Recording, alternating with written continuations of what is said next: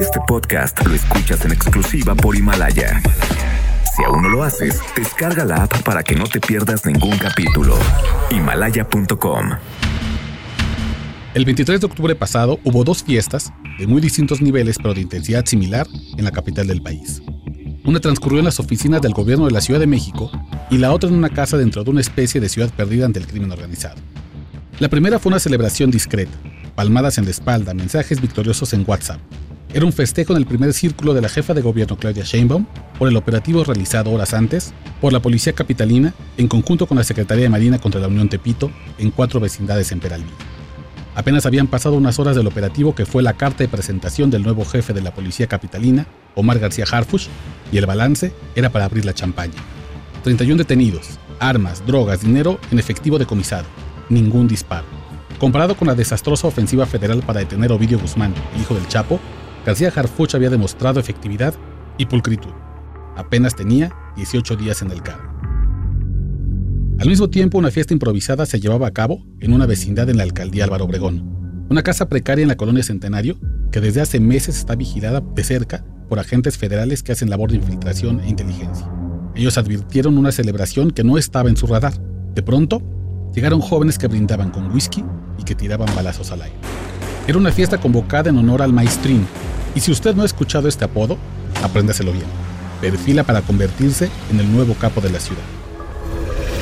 Los agentes que le siguen creen que se llama Maximiliano López y es el líder de su propia banda de narcomenudistas, secuestradores y sicarios. Su poder lo obtuvo tras aliar su enorme base social de jóvenes violentísimos al cártel de la Antiunión, los enemigos a muerte de la Unión Tepito. Durante unas horas, la felicidad de Claudia Sheinbaum se alineó con la del maestrín.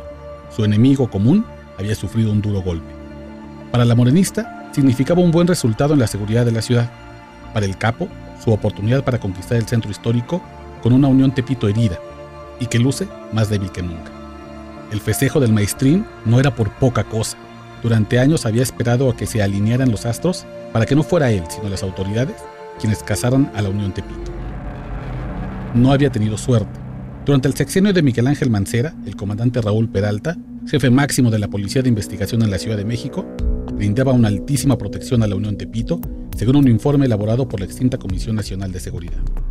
Esa protección había durado casi todo el sexenio anterior, pero se esfumó en junio de 2019 cuando, sin el PRD en el gobierno capitalino, llegó un nuevo jefe máximo a la Policía de Investigación, Omar García Harfush, el mismo que meses después saltaría hasta la titularidad de la Policía de la Ciudad.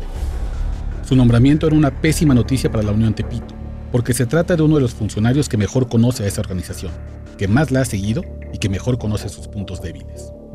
Incluso, entre sus cercanos se sabía que su primer golpe sería inevitablemente contra la Unión Tepito, por la cantidad de información que tiene de ese grupo. Pero para el maestrín fue como sacarse la lotería.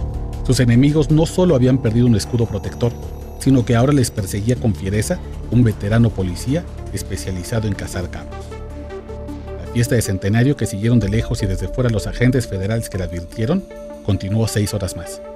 Solo los invitados saben bien lo que sucedió dentro de esa casa, pero tampoco es difícil imaginarlo. Es muy probable que esa noche se trazó la ruta para que el maestrín se convierta en el máximo capo de la ciudad.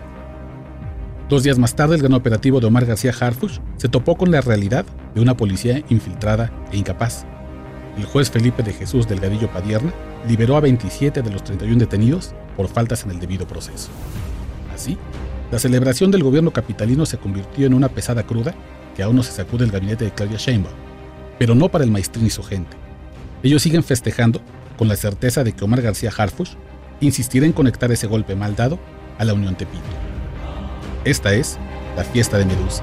Mientras blandas la espada contra una serpiente, otra igual o más peligrosa aprovecha la distracción para atacar.